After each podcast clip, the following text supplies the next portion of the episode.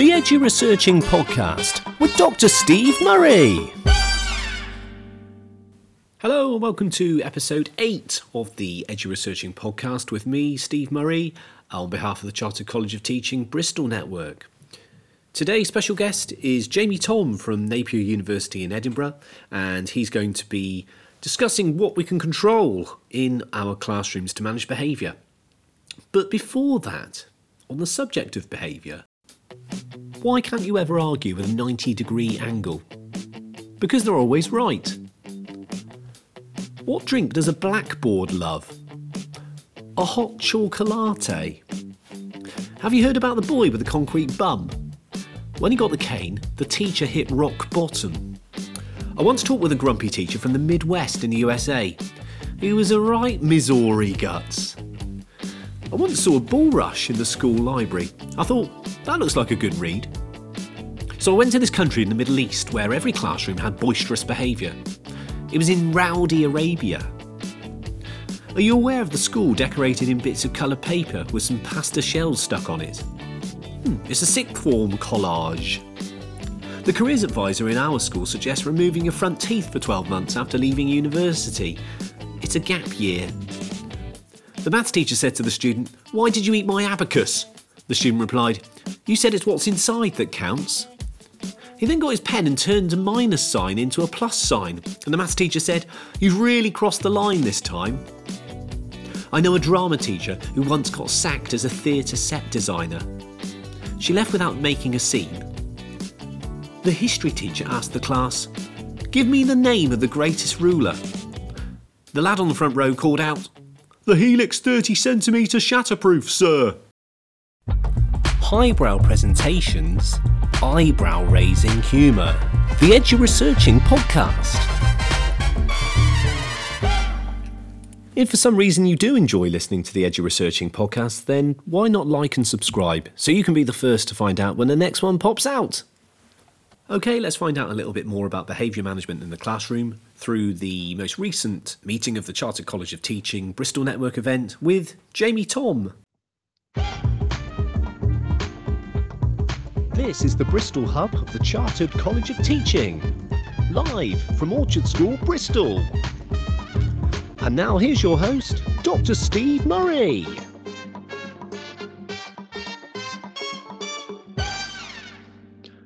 Well, thank you everyone for joining us. Uh, really pleased to see so many of you here. Um, really excited to host Jamie Thom from Napier University in Edinburgh. But just before we do so, um, a few words from me on the Chartered College of Teaching um, and the importance of the Chartered College of Teaching and its role and its remit. Um, it's only £2 a month for early career teachers to be a member, £4.13 a month if you are a fully fledged, fully qualified teacher. And if you're a student, you even get free membership during the duration of your course. Actually, there's now an associate membership as well available for learning support assistants, only £1.25 a month. So good value, but what, what do you actually get for your for your money? One of the most popular aspects of the membership, people that uh, talk about, is the Impact Journal, peer-reviewed journal. Uh, it helps staff, teaching staff, connect research findings to classroom practice. The current issue focuses on um, effective pedagogy and applying research in practice. I'd also add that there's a really good article in there about improving attendance, well worth looking at. Um, as a member, you'll gain access to the Chartered College hubs. If you're watching the uh, meeting right now, you can see there are five hubs the Research Hub, the Early Career Hub, you're an ECT. If you're working in the early years uh, settings, the Early Childhood Hub would be of interest to you. The Video Hub, so you can see best practice, and the Learning Hub, where you can embark on your journey towards chartered teacher status. There are 45,000 members around the world, so why not join the club and become more evidence informed in your practice? A couple of events that are coming up in the next few days, really. Tomorrow um, is the Centre for Educational Neuroscience uh, seminar with Dr. Jack Andrews from the University of Oxford. And he's going to be discussing their work on evaluating universal school based interventions for mental health. And that's free for members, 4 pm tomorrow, the 1st of February. Uh, moving on, 4 pm tomorrow, 1st of February, there's also Research and Teachers How does and might research move to, around, and among teachers? And this is about uh, asking how we engage critically with research when it appears in many different forms and what opportunities are needed for teachers to engage with research in ways that are professionally empowering and fulfilling. And that's with uh, Cathy Burnett from Sheffield Hallam University, plus two teaching members of the Chartered College. Okay, 4 pm tomorrow, free for members, £15 for non members. And the 6th of February, this one's very novel Decoding the Hype. Can artificial intelligence help uh, create accessible and inclusive student learning? Uh, so, AI is touted as having the potential to revolutionise the way students learn and teachers teach. However, there are many challenges, including the need for technical expertise and ethical concerns. So, should we believe the hype? Well, find out on the 6th of Feb at 12. That one's free for members too. Um, the next talk from the Chartered College Bristol Network, we're, we're really pleased to uh, host Jean Gross. Jean Gross is a specialist in um, closing disadvantage gaps for or offering advice and evidence based approaches to closing disadvantage gaps. Sorry, achievement gaps for disadvantaged students. Um, one of her most popular books, Reaching the Unseen Children, is a brilliant read. I've read it myself. I'd highly commend it to you. So the 6th of March, 4:15 p.m. You can sign up by scanning the QR code on the screen. Uh, if you are, uh, if, you, not a big fan of QR codes, I'll drop the link in the chat shortly. And if you are listening back on the podcast, the Edu Researching podcast, uh, follow me at Edu Researching on X, Twitter, and I will uh, be shortly putting the links out there for you to sign up through. Okay, for this, what should be a really insightful talk. Uh, little note uh, this talk is being recorded, and all the previous talks from the Bristol network of the Charter College are available on my college, the recordings, those are.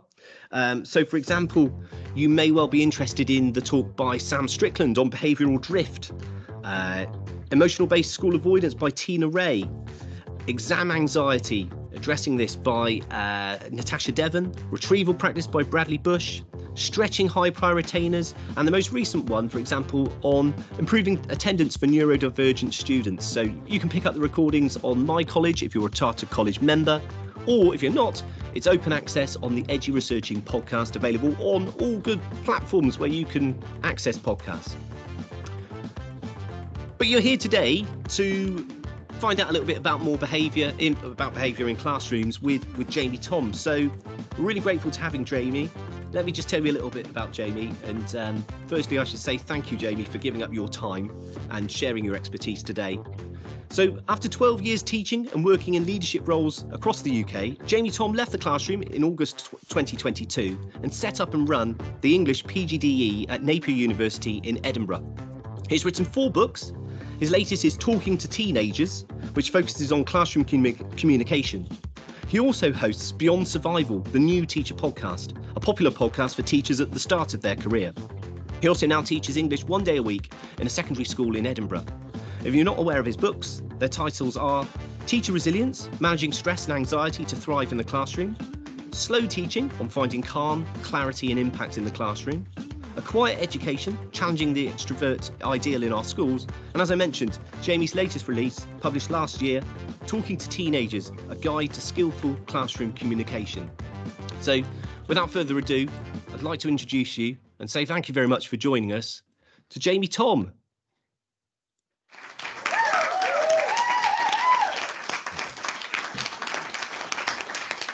Thank you, Jamie. Hello. Thanks for thanks for coming.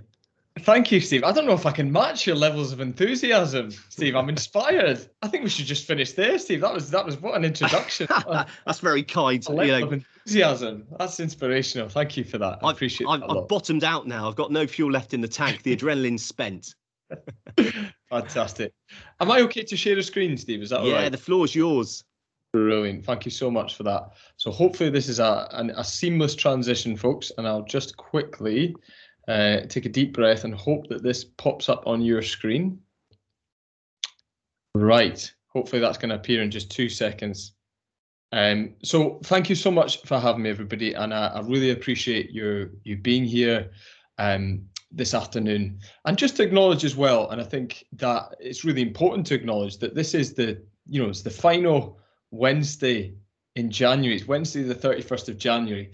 And I'm inspired really by your level of commitment that you are here and that you are, I suppose, that committed to your young people you teach, that you can take this time out of an exhausting month to focus on how to get the most for the young people in your care. So thank you for that. So ultimately, we are here to answer this question. What can I control to manage behavior effectively in my classroom? And over the next 45 minutes or so, hopefully what I'll able, be able to provide you with are some practical tools that can answer this question, but also some reflective tools to help us think about actually what will help us to be the best version of ourselves in front of the young people that we teach. So what I'm going to ask you to do first, if you don't mind, folks, is a little bit of a task. So I'm going to focus all the way through this talk on the start of that question. What can I control? And I'm going to ask you, first of all, if you don't mind, to bring somebody to mind. Now, the somebody I'd like you to bring to mind is either, is, excuse me, rather, is your behavioral role model. So the person that comes to your mind when you think of somebody who manages behavior impeccably in their classroom. Now, this could be a colleague that you work with. This could be somebody in your school setting. This could be somebody from your own experience of education, somebody in school yourself who you thought, wow, they just have the ability to manage behavior really, really effectively. So I'm going to give you just sort of, I'm going to leave 10 seconds of silence and I'd like you to visualize that individual. So your behavioral role model. So just 10 seconds.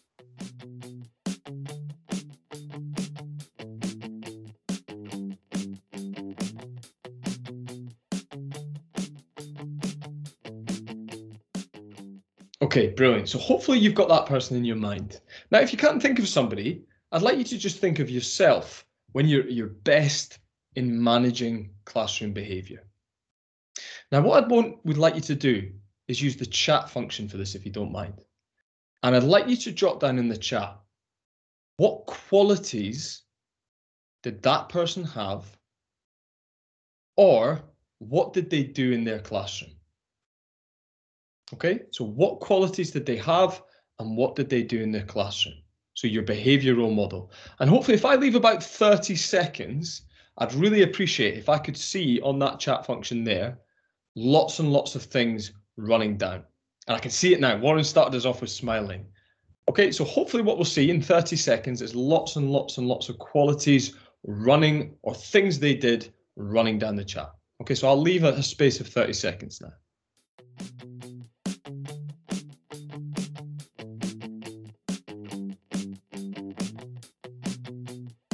Okay, this is beautiful. Thank you for this. We'll keep them coming in. Thank you very much.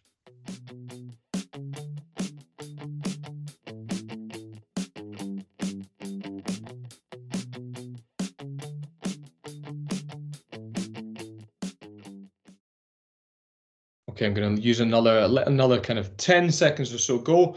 And I'd really encourage you folks, if you don't mind, have a look through the qualities, the things that are coming up on the on the chat there.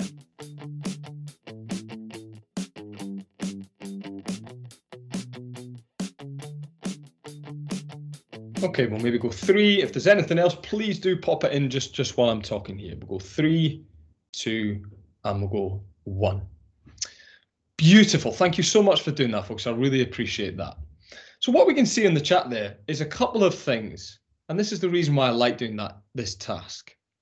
First of all, there's such a diverse and rich range of things that are coming up there.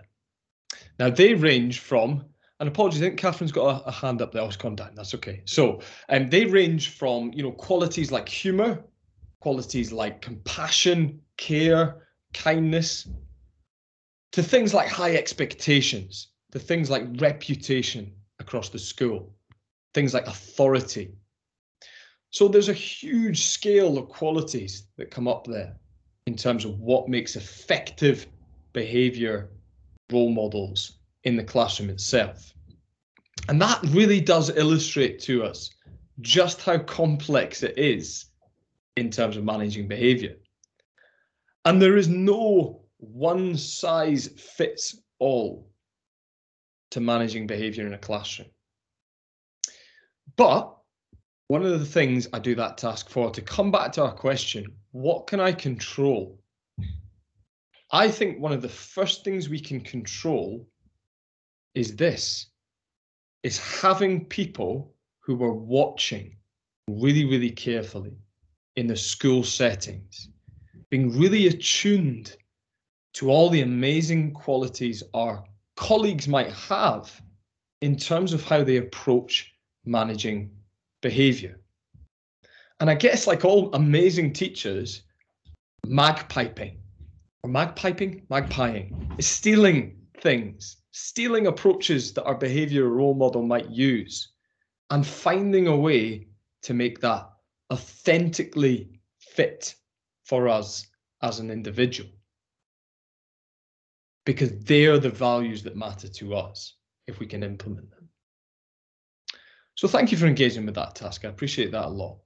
So the next thing I'm going to ask of you folks, I'm going to offer a small prize to anybody, the first person on the chat who can tell me who this individual is in the next slide. Okay, so the first person, I'm going to offer a small prize. Can anyone tell me who that is? This is where the suspense builds. Can anyone make any predictions? Any guesses? Who is this man? My maths teacher. That's very specific from Jill. Thank you for that. Uh, Warren has said, I've got his book, but hasn't named him. This is this is Warren's opportunity. Okay, I'm going to go 10 seconds. Can anyone name this individual. The most random one I've got when I've got, oh, Cheryl. Cheryl has smashed it, ladies and gentlemen. This is, in fact, Stephen R. Covey. Okay, and Stephen R. Covey and Cheryl, you win. Um, and this is obviously one of the best behavioral management strategies I'll share in the next 35 minutes or so. Oh, Mahmood, you are so close. Is, is offering prizes and then quietly not giving out the prizes. But Cheryl, what you do win is the respect of every single person on this call. There's 65 people and more and raising on this call at this moment in time. Thank you for that a lot. So Stephen Covey wrote this wonderful book. So the book is The Seven Habits of Highly Effective People. Now, it's one of the most famous business manuals, kind of uh, one of the first self-help books in terms of how to be the best version of yourself and how to be really effective in what you do. Now, what I'd like to focus on and what I think is an essential tool in terms of the management of behavior in classrooms is his first habit that he identifies. Now, I wonder if the three people, and thank you, Amud is really, that's another belter, it's a really good one. The Leader in Me is a great book. So I'm wondering if anyone can predict or knows. Tommy is ahead of the game here. Fantastic. Tommy said begin with the end in mind. That is one of his principles. It's not the first one. Can anyone name his first habit of highly effective people? And again, I'll give it 20 seconds. And again, you'll win a prize. Nope, that's not it. Mahmood, but thank you for that. Excellent guess. Brett has gone for be organized. You'll be prepared. Nope. Uh, Shan's gone from relationships. Nope. Amanda's close. Start with a Y. Nope. Oh, these are wonderful guesses we've got here. Habits, know yourself. And I think ultimately, routines, these are all brilliant systems and techniques in terms of management of behavior. But, uh, and I apologize if I mispronounce your name, I think it's Kieran, has gone for be proactive. Okay, we've got some superb people on this call this afternoon, ladies and gentlemen. This is wonderful. So habit one, and Kieran, thank you for that. Habit one is focus and act on what you can control and influence instead of what you can't. Now, when I think of my own behavioural role models, and I've been lucky enough to teach in schools across the UK from comprehensives from central London to schools and special measures in Newcastle to schools comprehensives again in terms of Edinburgh. I've had a real wealth of experience. And behaviour management has always been something I've found difficult. To be totally transparent about it, still something I, I do find challenging. But when I've watched my behavioural role models, when I've really invested in thinking about what they do, it's this habit that they employ. They focus on what they can control and influence instead of what they can't. Now, Covey has got a, an illustration of this, and he refers to this as the circle of influence. Now, hopefully this diagram will help to illustrate this. The circle of influence is fundamentally things that are within your control. Things that you can shape and things that you can influence. Now, the alternative circle is the circle of concern. Now, the circle of concern is things that you might obviously, given the name, be concerned about, but you have no ability to shape, control, and influence. Now, what really proactive people do, people who are full of positive energy and people who manifest lots of wonderful human qualities, is they focus on their circle of influence. And now, what happens when you focus on that circle of influence is it grows and your influence grows. Now, what reactive people do is they focus on that circle of concern and they become more reactive and less focused on what they can influence. So, what I'd like to do is again give this just 30 seconds. If we think about that circle of influence, what I'm curious to hear from people again on the chat is in terms of managing behavior effectively in your classroom context, in your school context, what is within your circle of influence? And again, I'd really love it if we could just see a few ideas flying in in the chat. What is within your circle of influence that you can control, shape, influence in terms of the behavior in your classrooms?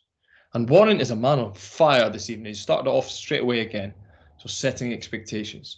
So give 15 seconds, folks. If we could throw them into the chat, I'd really appreciate it.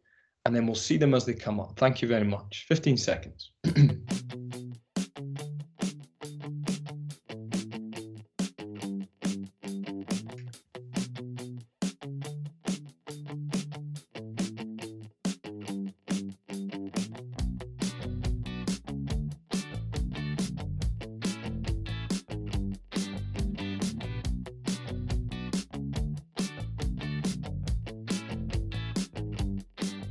we'll go three, we'll go two, we'll go one, and zero. Okay, thank you so much for that, folks, and hopefully that's given you the opportunity to reflect a little bit.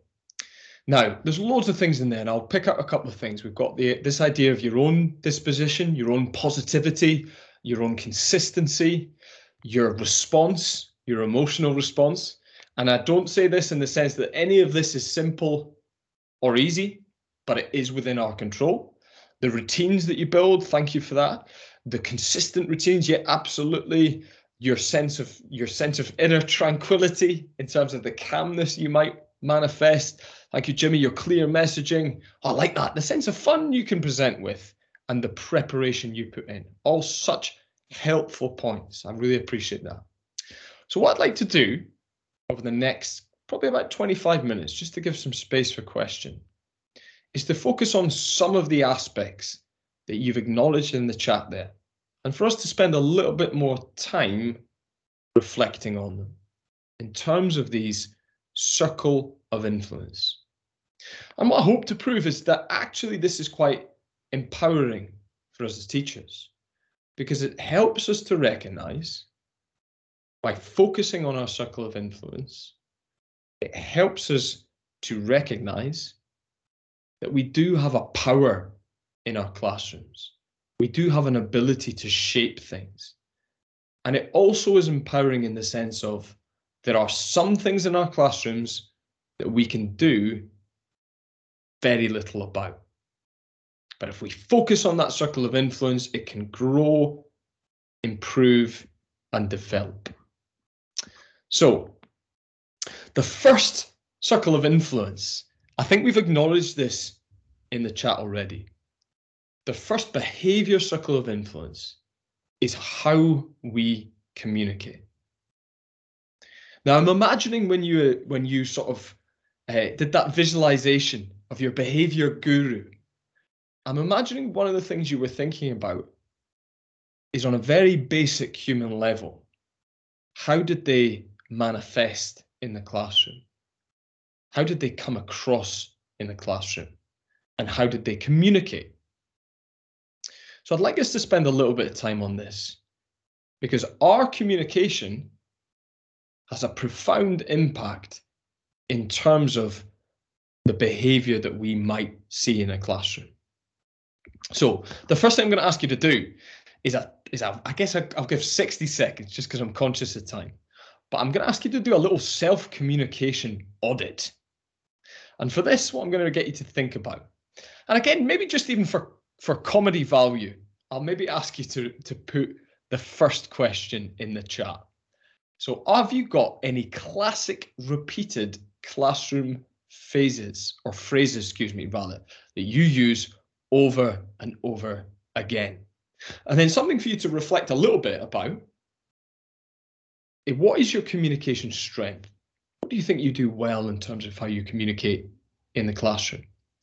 And do you have any communication weaknesses that you might want to acknowledge? So you don't need to share them in the chat, but as Mahmood has done, and I really appreciate that, any classic repeated phrases. So mine, I, I went through a long period of being a shh person before I started doing it to my own two children who are both under five, who now mock me se- seamlessly if I say shush.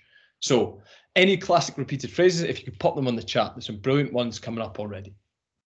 And I'll give 30 seconds of just thinking space for you to go through that process.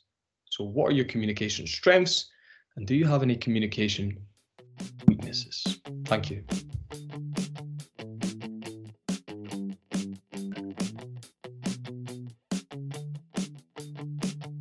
My favorite one so far there is uh, Jill Greenwood. This is beautiful. I do this job because I want to be center of attention. Eyes on me. That's beautiful. Uh, Britta, I love that as well. Let's do this. That's really motivational. Okay, listening in three, two, one. Lovely. Now, I'm finding to be honest, I'm getting some brilliant phrases here that I can use in my own classroom. So these are lovely, some lovely cl classroom repeated phrases. Oh, magnet eyes. Julie, wow, I love that. That's great. Okay, beautiful. So you've done your, your classroom audit. And what I'd like to do is, again, just share some practical things that might help in terms of just harnessing and developing some of that communication.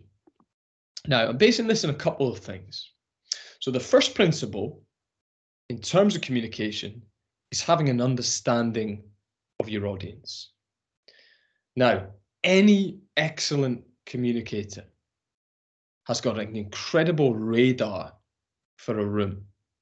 And when I watch brilliant teachers teach, it's almost as if they've got an antenna for different individuals in the room and they're really reading a room.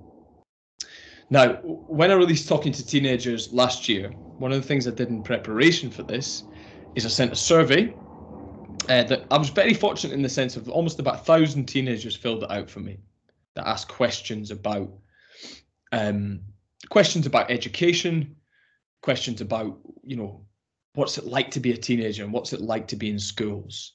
And I apologise, folks, because I'm conscious there's a few primary colleagues who are with us this afternoon, so I don't want to um, linger this point too much. Just want to share a couple of things that teenagers said to me in terms of feedback about what's it like to be a teenager.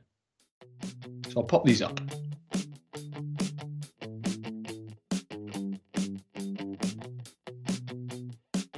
Okay, so that was one of the quotations that included in the book from a teenager. Um, it really captures the fear. Now, if you thought that was dramatic, I'm going to read this one out. This was incredibly dramatic. So, the overarching feeling of dread that looms over one's head where will I be in the future? When will I die? What if I don't make it? What is everything? Why is everything? Just what?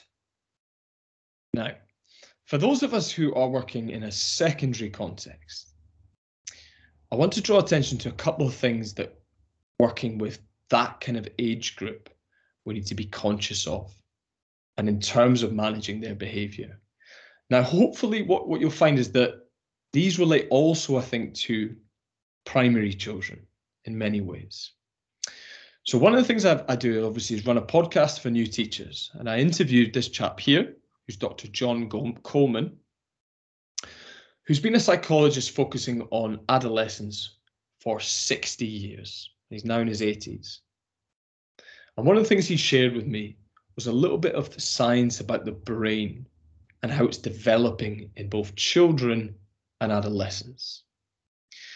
And for me, that was really quite insightful and quite useful in just understanding a little bit about working with young people and working with teenagers. And a couple of things, and I guess the most obvious one would be that we as adults, wonderful, rational, sensible adults, we make our decisions with our prefrontal cortexes. Now, in teenagers and children, that part of their brain is obviously going through a stage of real development, which kind of supercharges during the adolescent years. And actually, what happens with them is their decision making process is made with their amygdala, the emotion center part of the brain. Now, I'm not sharing this to excuse any behaviors might be presented with. But for me, it's helpful just in rationalizing some of the behavior, some of the reactive behavior we might get in classrooms. And it helps me with my parenting fundamentally. Also, a couple of other things to draw on to there. The pandemic has had a big impact in terms of children and adolescents. Social media, anyone who works with, with, with young people will recognize that has a big impact. And I also think there's been a real culture of negativity surrounding particularly adolescents, but also children in terms of their role in society they are really conscious of. Now, that stuff that is not within our circle of influence, we can't control any of that fundamentally. So, what can we control with that level of context? I'm going to share a few things. The first, it was interesting to me that in the first task, this came up frequently kindness care, and compassion. Now, really effective behavior management individuals will have that compassion, will have that kindness, will have that ability to show young people that they see them and that they care. It's obviously balanced with lots of things we'll talk about later in terms of routines and structures.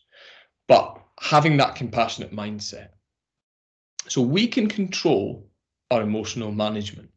It's a tough one, and I'll look at how a little bit later in the talk.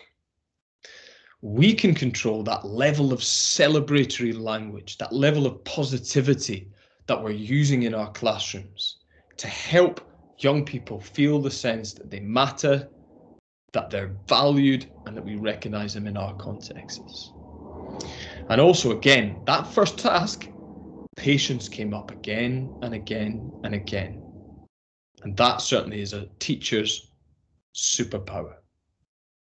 And finally, one of the most effective things we can do in terms of our work with young people is establish peer norms, establish ways of being and acting in our classroom spaces because young people are hugely influenced by their peers.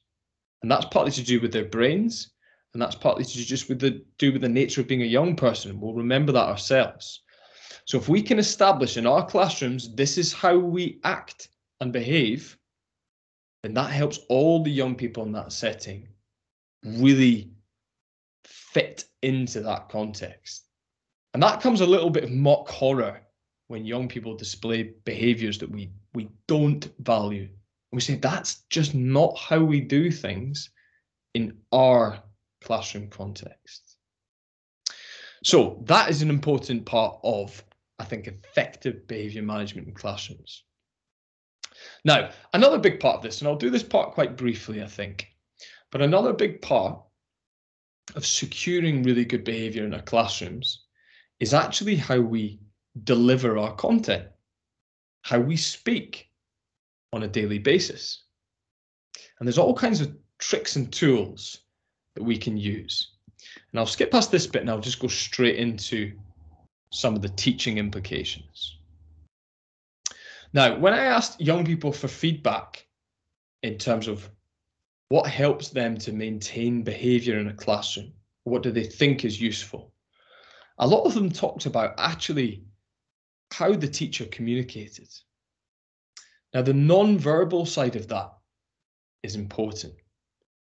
So, how we use our body language, how we walk around the classroom, our sense of ownership of that classroom space. So, when we're communicating with young people, are we down on their level? Are we making sure that we're aware of any blind spots in the room? And one of the really effective ways to manage behavior is just to stand beside young young people so that they know you're watching, almost like a surveillance state, I guess, ultimately. And the voice is an amazingly powerful tool for educators. And thinking about how we are using that voice. In classrooms where behavior can be challenging, often the pitch of a teacher's voice is really static. So there might be a really high pitch. It's a consistently loud environment. And young people respond to that with noise level themselves. So thinking about how we use our voice in terms of classroom space is important. I also think a lot of behavior comes from just a lack of understanding. So when young people don't understand the content, that's when it becomes really challenging and they're more likely to display challenging behavior. So how do we check for understanding? Lots of brilliant strategies you can use to just make sure young people understand what they need to do and making that a really frequent part of teaching. And I think I, have pinched this from Tom Sherrington, but I think it's great. So instead of asking, do you understand? Actually reframing it to what do you understand? And asking young people to articulate things as they go through the lessons. And then obviously our differentiation and how we show content is big in terms of maintaining behavior. So are lessons interesting, engaging? Have they got stories at the heart of them that can help to help young people engage with them? And are we scaffolding that learning as well as we go through. Okay, so a third behavioral principle. Before we move on to just some really practical tools that I'd like to give you in terms of things we can think about in terms of how we communicate. And I've noticed this in some of the phrases that people have used. I think it's brilliant. Is our own levels of optimism and positivity that we communicate in our classroom spaces. And I can see them, I can sense that from the individuals on this call in terms of some of the phrases that they're using. And again, I'll, I'll run through this briefly just to give a few practical strategies. Now, this is important, I guess, because if we're conveying optimism, if we're conveying positivity, there are real practical implications in terms of how reciprocal young people will be. If we're positive, if we're optimistic, often they will come along with us in terms of the learning. So how do we do that? We establish that peer norm that we're a group, that we're a collective. And we do that by using that pronoun we as much as possible. So in this class, we listen really, really well to each other. In this class, we follow instructions really carefully. Now, belonging is a big part of behavior management. So young people need to feel like they are seen, they belong, and they're part of that group. It's exactly the same for us as adults in terms of how we interact. Other ways you can do that is it's just to be, again, it comes back to that idea of curiosity. And I think this is such a big one in learning. If we show we're curious about learning, young people are more likely to be curious. So we do that by being genuinely interested in what young people might have to offer, what young people might have to say in terms of some of their answers, and really curious in terms of what we're going to explore today. You know, both in the primary setting and the secondary setting. I still think in the secondary setting, young people really appreciate that. And again, helping the motivation in the room by encouraging as much as possible young people to see the long view, to look deeply into the future and see why things might be useful for them. I mentioned this in the last one, but scaffolding student success, I think it's the most important way to enable motivation. Really building bridges so that they can be successful. If students are successful in their classroom, be that in the primary or the secondary level, they're going to want more of that. For me as an English teacher, that's scaffolding some of their writing, their responses to text. If I can do that, they'll get more and more confident. If they feel confident in the subject, they're less likely often to display challenging behavior. And we make that a real sense of celebration in our classroom, really passionately celebrating individuals and celebrating success. Okay, I appreciate that's a lot of content, folks. I'm hoping this is useful. I'm going to keep this, I've got about eight minutes left, so I'm going to run through this next part. So these are, again, as I say, all things that we have an influence and control in terms of shaping. So the last one I'd like to talk about is how we react to behavior. I'm going to split this into two parts. I'm going to split this into behavioral traps and behavioral successes. So I'm going to ask for a little bit of input on the chat again, if you don't mind, just because I'm conscious I've talked for quite a while there. So what I'd like from you folks are, and I guess we're almost thinking of our behavioral villains here, or we're thinking of ourselves when um, we're not at our best in the classroom. So what I'd like from you folks are some behavioral traps that you've seen. Now, they might be phrases that you use or you've seen people use. They might be ways of being in the classroom. But what do we do when things are going wrong in terms of behavior in the classroom? So if you don't mind any anything you'd like to share on the chat there, any little things you've seen or heard where behavior or what we do as behavior when we're not at our best. And I'll give 15 seconds for that as well. Tammy, thank you for starting that out. Talking more, talking louder. Brilliant, beautiful. Let them run through for a few seconds, folks.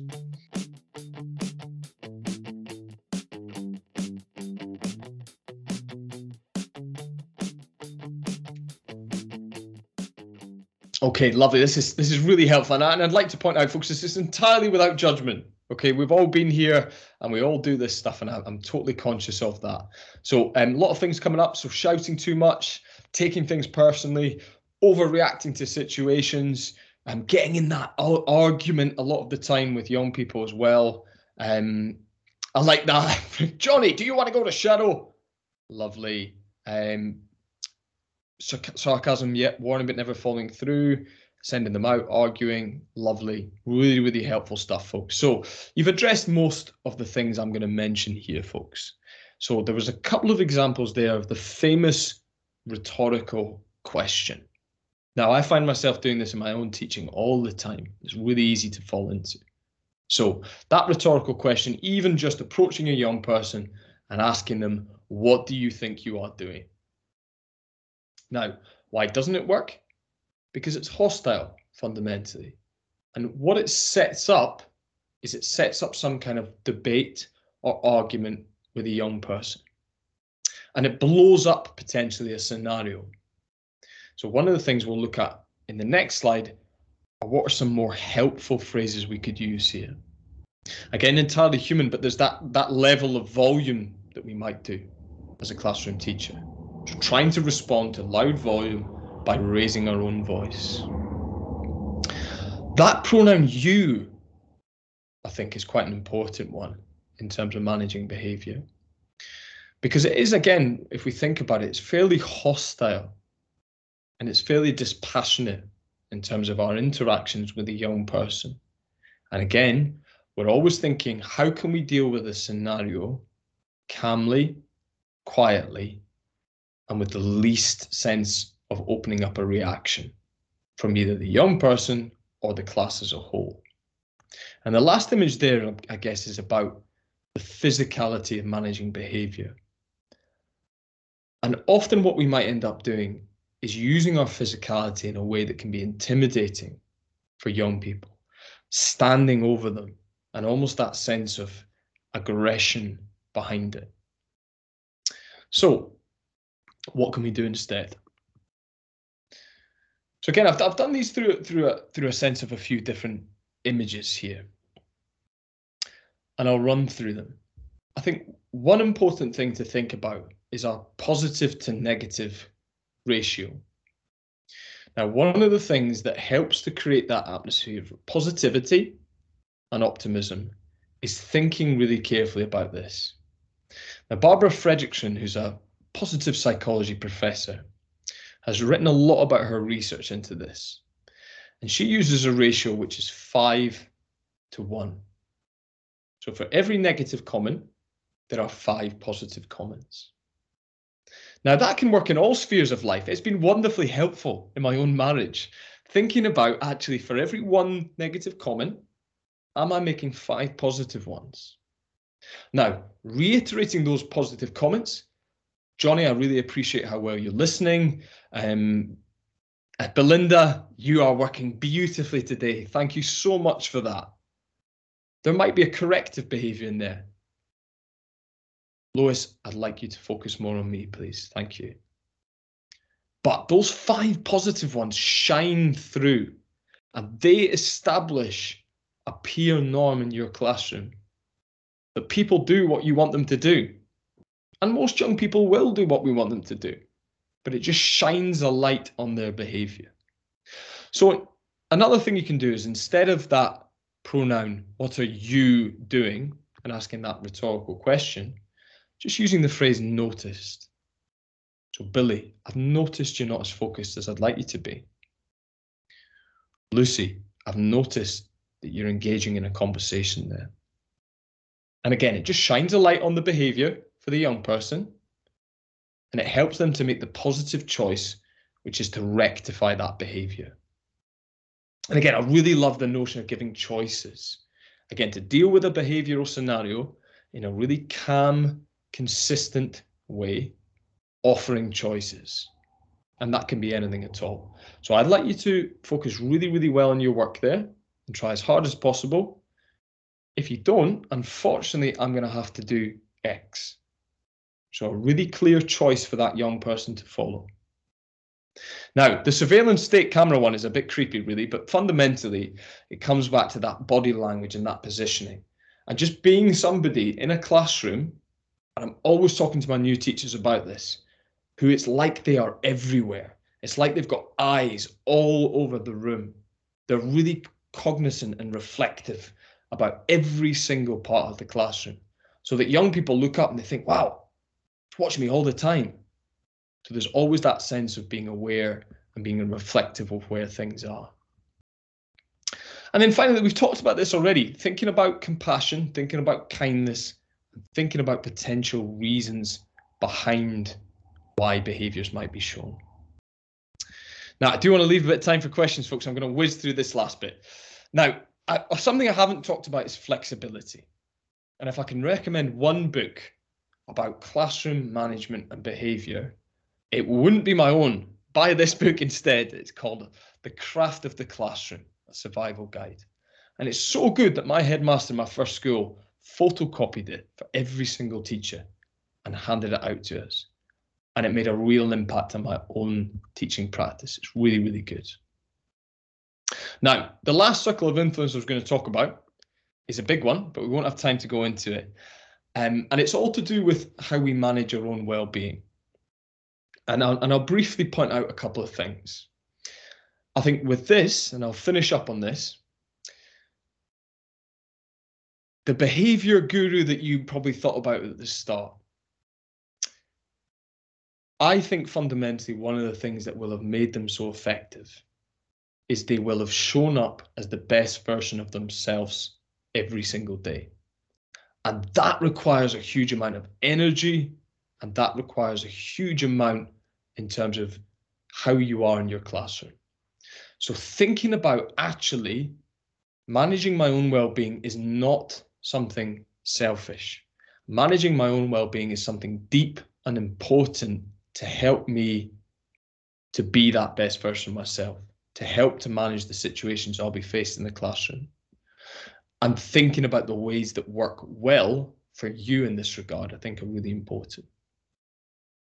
Um, so I'll finish up there, folks, and I'll leave some time for questions. I'll skip. There was obviously lots and lots and lots I had planned. I was very ambitious with my planning here. I'll finish on a wee slide before I pass back to Steve. Um, and that would just be that um, I do a lot of coaching with teachers.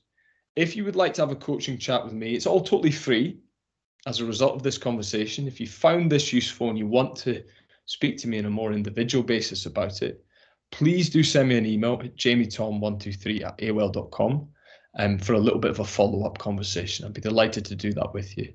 And there's lots and lots of stuff on this content on the podcast I run as well. So, Steve, apologies, I've gone slightly overrun there. I'll pass back to you for, for any questions. No, no, thank you so much, Jamie. You, you were on a roll, time well spent. So, absolutely fine regarding the timing. Thank you so much. That was a really, really insightful presentation. Really enjoyed it. Um, lots thank of you. great opportunities for interactivity. And thank you, everyone, for participating so well. Um, great strategies for us to take back into our classrooms and trial out there. So thank you. Um, I've got a quick question myself before I open to the floor. Um, in your in your book, so the, Jamie's latest book, Talking to Teenagers, you mentioned about the use of the word "thank you" in mm. there, and you I noticed you sort of subtly dropped it in a couple of times when you were giving examples earlier. Would you mind just explaining to everybody the the power, I guess, of the the use of "thank you" and how it can help to de-escalate matters in a classroom? Mm, yeah, sure. No, and I think I'll, I'll, I'll acknowledge I've pinched this, I've magpied this, as all good things are so from uh, Bill Rogers, who's a wonderful. He's actually coming on my podcast in a couple of weeks, which I'm very excited about. And so Bill Rogers' books on behavior are absolutely fantastic, and this is his big tool in terms of getting that balance between assertiveness and compassion in the classroom. And really, it's it's avoiding saying please fundamentally and it's using thank you as a close to sentences to encourage young people to, to follow the request fundamentally. So instead of please put down your pen, it's put down your pen, thank you. And I guess it just gives that sense of clarity, finality in terms of young people responding to what we, we want them to do. Still in that beautifully polite, assertive way that I think young people respond really well to. Right, and and on a on a similar note, um, I was just going to ask you as well about secondary behaviours. So mm. we've all had it where, um, you know, an instruction or a comment made by a, member of staff, and there's, for example, a sigh or a sarcastic remark or a "oh, this is boring" comment, and it, it can be quite easily easy, easy to be drawn into a bit of a ding dong between the member of staff and and the the student. Could you give us a little bit of advice on you know how to deal with those sorts of situations. Mm, yeah. And again just to acknowledge i always feel when i'm doing these sessions there's there's almost a level of insincerity sometimes because it's very easy for me to say you know tactically ignore think about when you're going to pick that battle and think about is it really worth it to have that secondary interaction where they go no whatever. You know is it worth have, but obviously there's endorphins that set off because we're only human. The minute a child does that and goes, "Oh, you're you're full of rubbish," um, there's a human a primal need to respond. So for me, what I found helpful in those scenarios is is is just pausing, taking a few seconds, taking a deep breath, and usually just turning around and avoiding the the the young person's need for a reaction from us because that's fundamentally usually what it is. And again sometimes it does require a quiet conversation just in the sense of you know in my interactions with you i'm always really respectful and i really like that to be how you interact with me. But that might be five minutes later when the air's cooled a little bit on that interaction. So so yeah hope I don't sound too much like some kind of meditation guru when I say take a deep breath and step away, but sometimes I think that's really what's what's required in this situation. No, no, I think you're right. I think it's it, like you said, it's easy to be drawn in, isn't it? But actually, mm-hmm. you want to take the sting out of the conversation and and you know the wind out of the sails in a way, and just let it diffuse and and move on ultimately. Yeah, yeah. If you do have any questions for Jamie, you know, please pop them into the chat because I've I've got a bank for them, but I don't want to dominate the the space. um, Jamie, I've, I've got a I've got one for you. Um, this is a scenario, okay? Um, okay. I know that you you you've got a podcast for uh, teachers that are new to the profession. So if I give you a scenario of um, uh, let's say a newly qualified teacher, an ECT, who's got a class on a Thursday afternoon that just fills them with dread, and they feel like over time, no matter what they try, they're just slowly being eroded down by uh, persistent low level misbehavior from what feels like fires being set off all around the room. And they put one fire out and another one pops up somewhere else. They put that one out and they're you can probably imagine it feels like they're hmm. spinning a hundred plates and and it's more of a battle than a a calm productive enjoyable and positive learning process I know that's a massive can of worms, but where would you where would you suggest and what advice would you give in terms of where that person starts? Because it can be quite a lonely place, can't it? Mm. Yeah, it's a great question, Steve. Thank you. I appreciate that, especially with only five minutes to go. It's a massive one. Uh, I thought I'd drop that little bombshell in at the end. I think lots of my students do have that sort of experience with mm. those really, really challenging classes.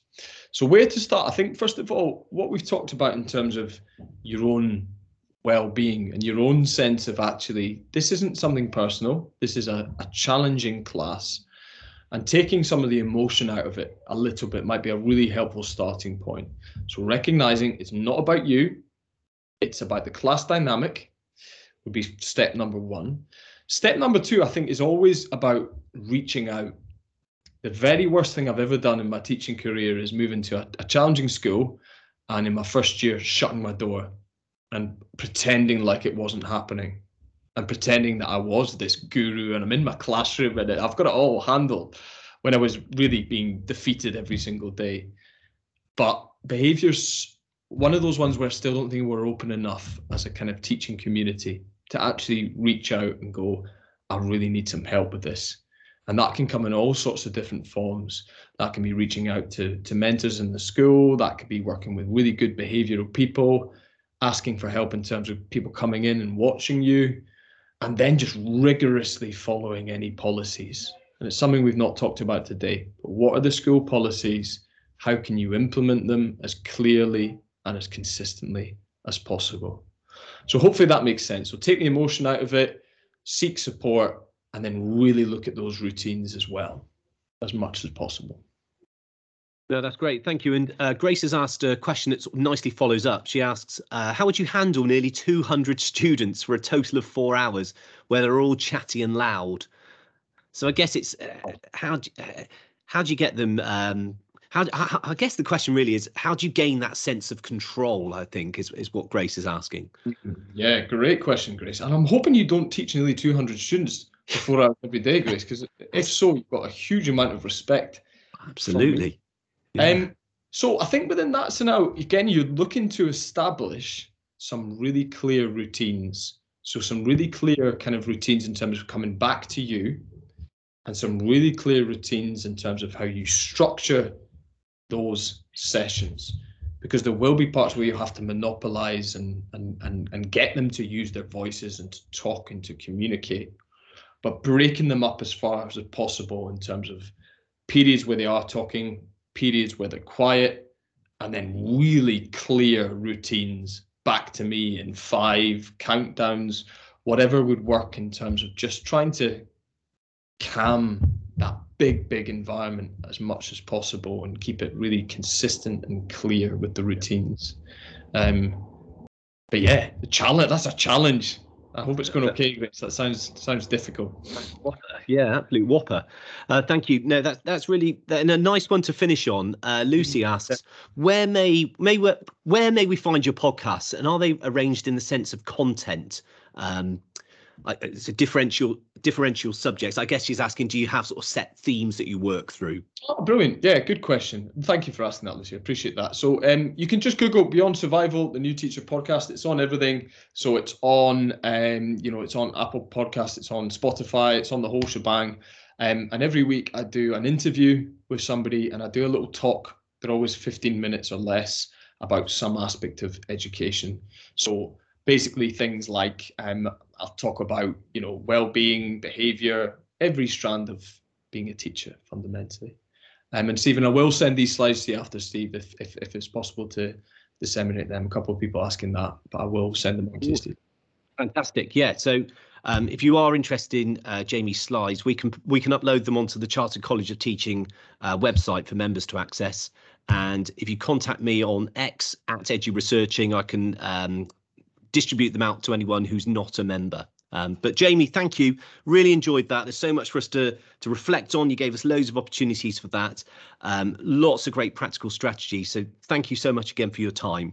And I'm just going to round up uh, with a few last words to everybody before we head off. But thank you, Jamie. Really appreciate it.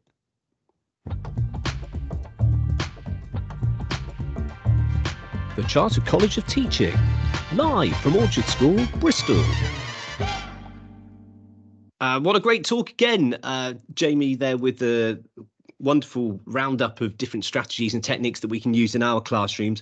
Um, if you want to know more, I would highly recommend Jamie's latest book, Talking to Teenagers, A Guide to Skillful Classroom Communication. He was very humble about recommending somebody else's book about classroom craft, but you know, this one here, hot off the press, um, well worth a read. Um, so I guess final words from me really are just to let you know about the next talk we've got coming up on Wednesday, the 6th of March. Okay, uh, this one's Jean Gross. And Jean Gross, a specialist in uh, disadvantaged students and how to close the attainment gap for those those groups. Um, she's written the book Reaching the Unseen Children. Her talk is is called We Need to Talk About Jason. If you've read the book, that little bit there will make sense evidence-based approaches to improving outcomes for disadvantaged learners. So that one, 6th of March, uh, through the Bristol network of the Chartered College of Teaching. Thank you again, everybody. Um, really appreciate your engagement with the with with the talk today. I uh, hope you gained lots from it. I certainly have. And yeah, I'll see you again hopefully on the 6th of March. And yeah, it's bye bye from me. Take care and enjoy managing and your, your classrooms in such a positive, calm and consistent way. Thank you for watching, thank you for listening, thank you for taking part. Look out for the next event. Find it first on at EduResearching on Twitter. Bye for now.